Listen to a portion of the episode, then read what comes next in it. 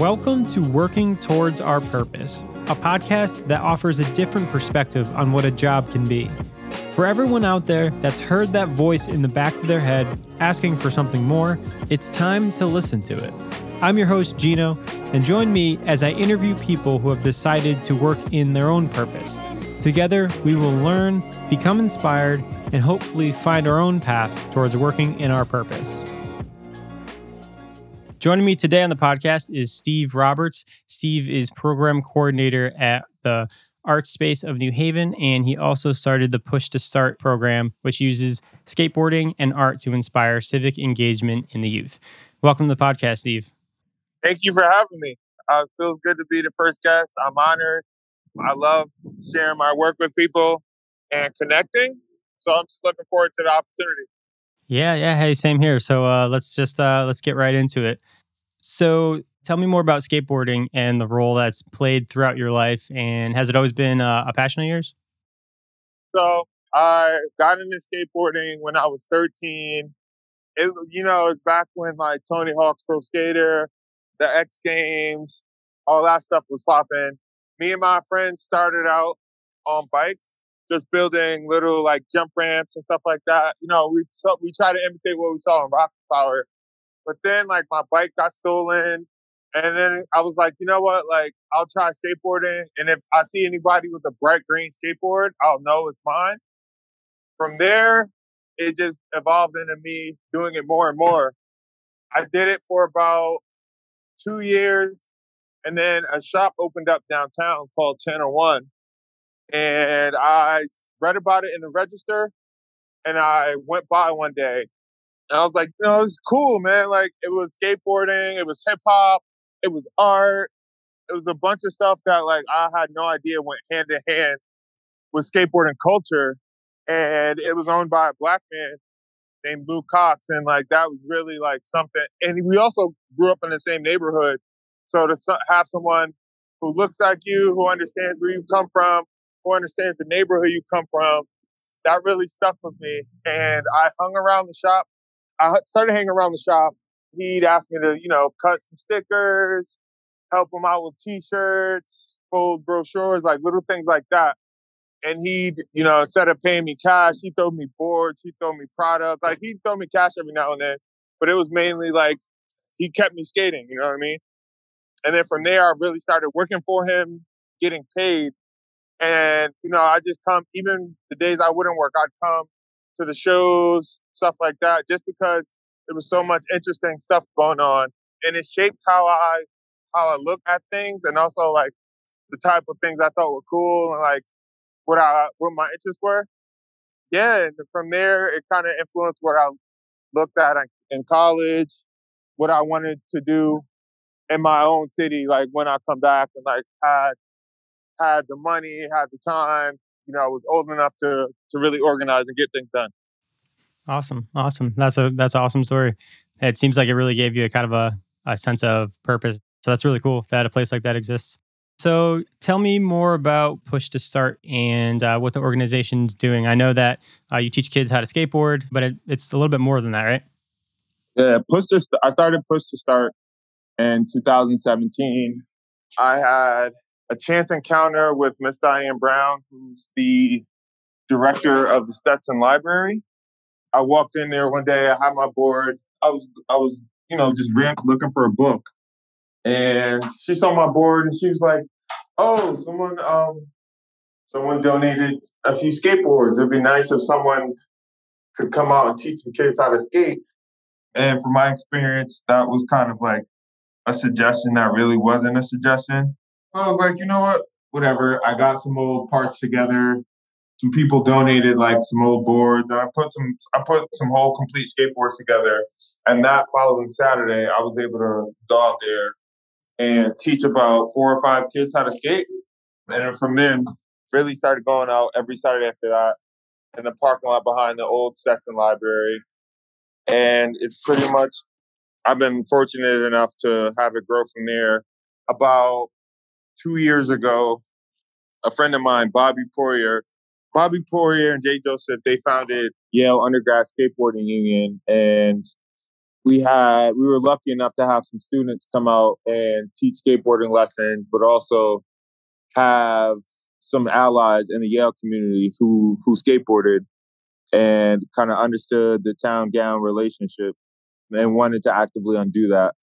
Jay's still around. Bobby Bobby graduated and moved on, but we still well not moved on, but like is doing research.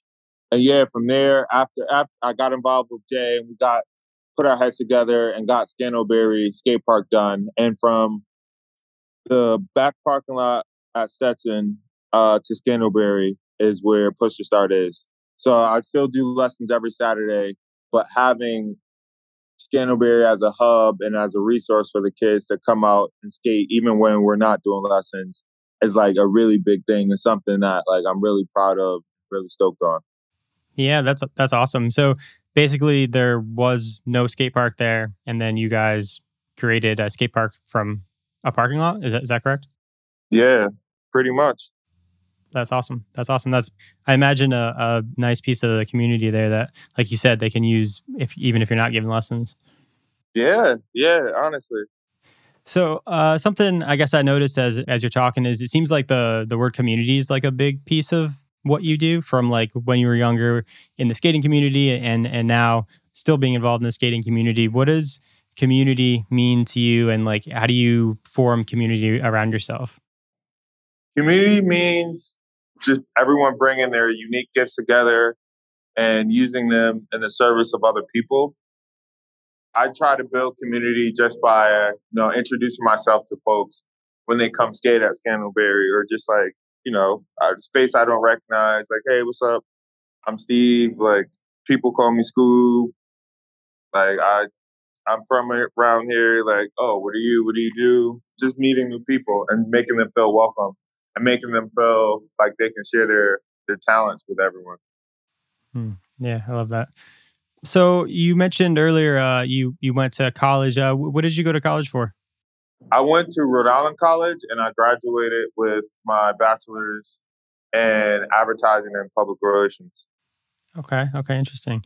So, what made you take the path of um, you know not go in the corporate America path? Because uh, I imagine that would be an option, getting a you know a degree in marketing. After I graduated, I really like, what do I want to do? How do I want to get involved? And I had been involved in some community organizing in Providence. And I was mm. fortunate enough to get a job as an organizing director after college, which is kind of like aligns with what my degree is in very much a public facing position. But I was also working as a dishwasher during that time. I lost my organizing director job, but there was something about dishwashing that I was like, oh, like this is kind of cool. I want to, you know, I like working in kitchens. I like the aspect of being in the team, you know, having, you know, clearly defined roles and just, you know, it was just an environment that I thought I could thrive in. So I said to myself, I'll do this, to, you know, until I move up. I moved back home in 2015 or 16, and I just got another dishwashing job and worked at it until I moved up the line. And I was like, you know, let's see how far this cooking thing can take me. I have my degree in my back pocket, and just like I was little off put by the nonprofit industrial complex. And I was like, you know what? I have the skills to organize. I have the knowledge. I'm just going to do something where it doesn't seem like a job or like I'm I'm not forced to feel a certain way because of my job. Hmm. So I worked I worked in kitchens.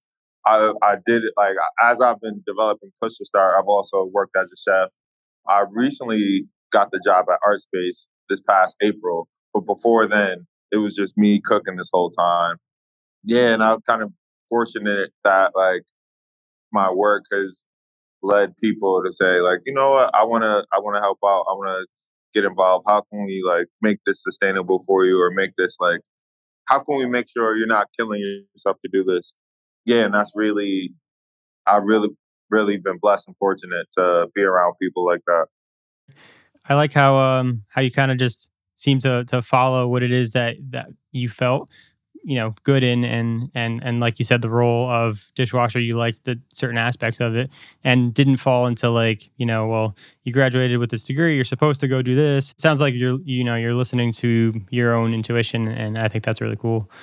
Yeah and honestly i kind of was like yo my degree's in my back pocket like what do i want to do? Like what excites me? Because eventually i'll have to do something where you know, I might not like it, but if I have to support a family or if I'm like at a point where I can't throw caution to the wind, then, you know, I'll have to buckle down. But like, I have all this energy, all these ideas. Let me, you know, get it out into the world, into the ether before like I have to use my degree. I have to, um, I'm beholden to, you know, my family or my kids or whatever.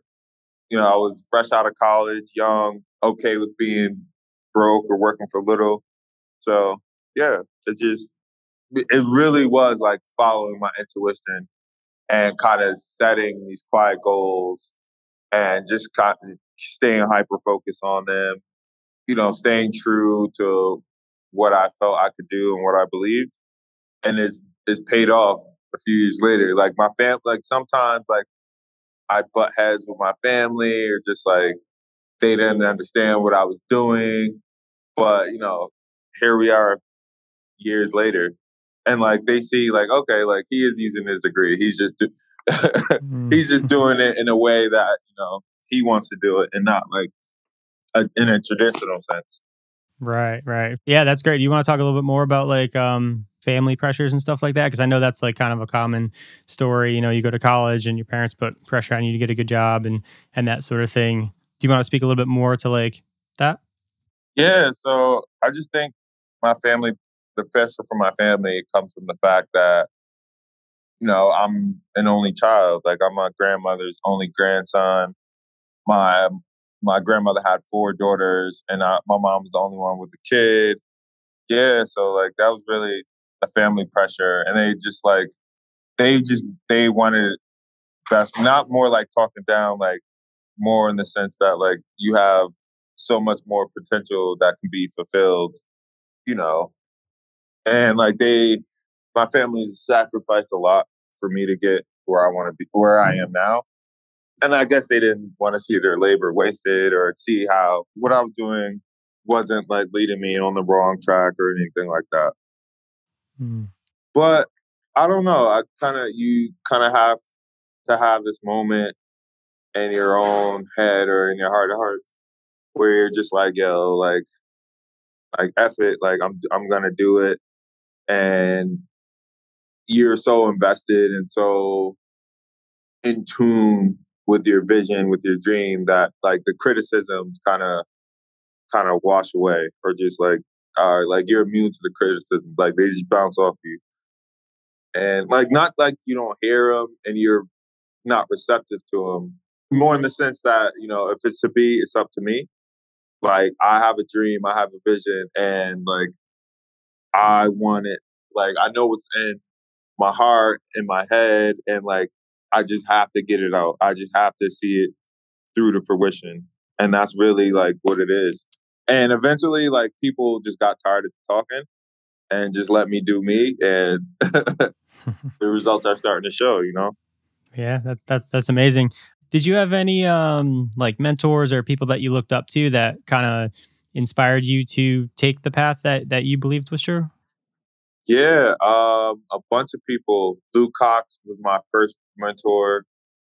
In college, my buddy, my buddy Kasim, who went to my school before me, who got to just be like a sounding board for me, like voicing frustrations, kind of like, what do I do next?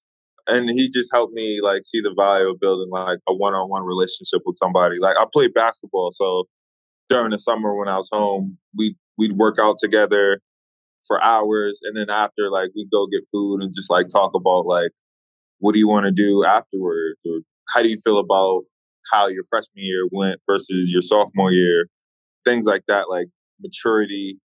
Also, Chan Ravi Prung, she was an organizer in Providence. She's actually attending the Yale School of Public Health now.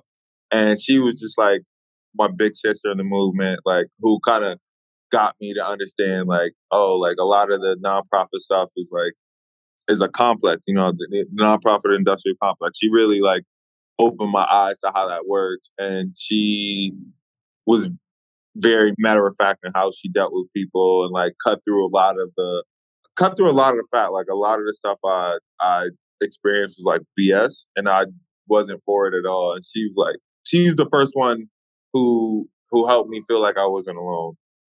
Yeah, I even consider like my partner in crime on the Scantlebury stuff, Jay Joseph. Like Jay Joseph is younger than me, but like I consider him a mentor just because I admire the way he thinks. He always kind of shifts my perspective on things. And I just think like the trajectory of what Jay wants to do and like where he's going with skateboarding, you know, like Jay will be running things in five or ten years. You know what I mean? So like it's always good to like that he he kind of uses me as a soundboard or just like will text me random things throughout the day or at night that, you know, even if we don't have a conversation on them, they always make me think and always make me consider my perspective. Hmm. Yeah, the people around you, I think, are you know key to to your success and and to helping you you know become who you're supposed to be. So so that's definitely definitely important. Yeah. As far as like your work and and what you do now, like how would you define success and what does it mean to you? Because I know everybody has a different definition of it. Um, I feel like what I'm doing is successful, but success for me personally would be me being able to bounce between my ideas freely, be able to have push to start, stand on its own without me, you know, putting so much effort into it. And I guess just more time for like leisurely pursuits. Hmm. Not it doesn't necessarily have to be money for some folks. For me, I I like to make a certain amount of money. I mean, I have like my personal goals, but I just think success for me is just to be able to indulge like a little, a few more of your leisurely pursuits and not be so tied down to like what you do that supports you. You know what I mean?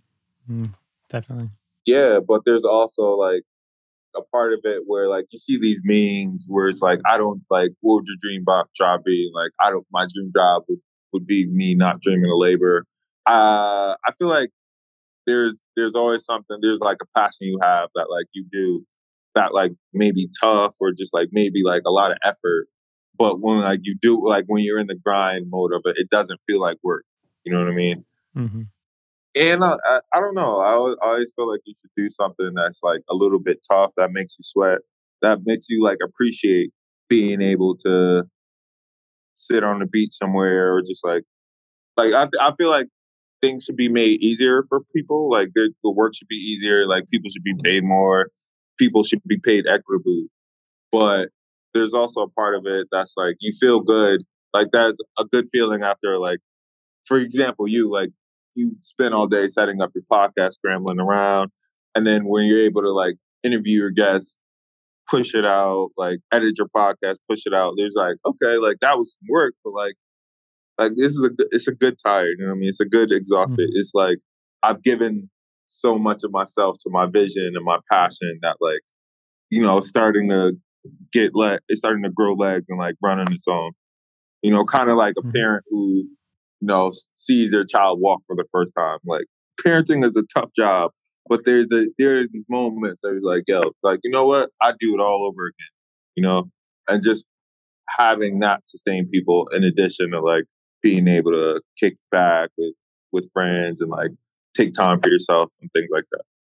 Yeah, yeah, those are two really good points. Definitely, you know, sense of uh, fulfillment and accomplishment in the work that you do, but then also being able to relax, right? Because I feel like, especially in the in the corporate realm, there's like no emphasis on being able to take a day off or take vacation or anything like that. It's always like work, work, work, work, work. But it's also important to like enjoy the work that you've accomplished. So those are those are some good points. Exactly. So, what do you do to keep learning? Are you like a reader? You hit on some mentors. Uh, do you take any courses or anything like that? Like, what do you do to keep education going? Um, I I consider myself like an infinitely curious person. So I try to keep my eye on different things that are going on around New Haven. The Arts Council has a good like events page. there's like an Eventbrite page for New Haven. You know, there are cool things. There's always cool things going on at the Yale Art Gallery around campus. Just kind of keeping an eye out for those type of things, lectures, what have you. I love to read. I love nonfiction. I had a I had a little like Malcolm Gladwell phase, and that was mm-hmm. really cool. Yeah, and I'm just like always like YouTube, like, oh, how is this made? Like, uh, I show how it's made. I think that's like one of the coolest shows on TV because you never really consider about like little stupid mundane things like how pencils put together. But I don't know. It's just like very curious, like keeping that curiosity around the, about the world around you is like, mm. you know, that kind of childlike sense of curiosity, like wonder. Yeah, but also like we have one of the most powerful information devices ever on our person. So like when people are just like, oh, why don't why is this like this? Like, you know, Google it. Like that's how it starts. Like with a question, that's how curiosity starts. I also try to read like the news, Harvard Business Review, like things like that, just to see how like people who are the leaders in their field are thinking, or just like how thinking is shifting, how culture is shifting, how technology is shifting, that sort of thing. Mm. Yeah, definitely. Curiosity is, I think, the the foundation of of education. So, what would you uh, what would you have for advice for somebody who feels stuck in a job that they're kind of just doing for the money, or maybe they feel like they can't make a change, but maybe they have this thought in their head that keeps coming to them that they want more and they want to do something that they're more, you know, passionate about or more aligned with purpose. What would you tell them? Save your money. Be willing to do it for free and uh, this is a good question. and have a have a good support system that will support you when you need it, but also get you together if you don't come correct. You know, like it's easy to have friends that are yes men, but also we have friends that are like that'll be like, yo, bro, this ain't right. Like you need to do the better. You need to do better is important because even if you don't agree, it shifts your perspective and it makes you think like, why would they say that? You know, it's easy to be like, oh, they're just hating or whatever. They don't want to see you succeed. But if it's a someone whose friendship you truly value, it should it should shift your perspective.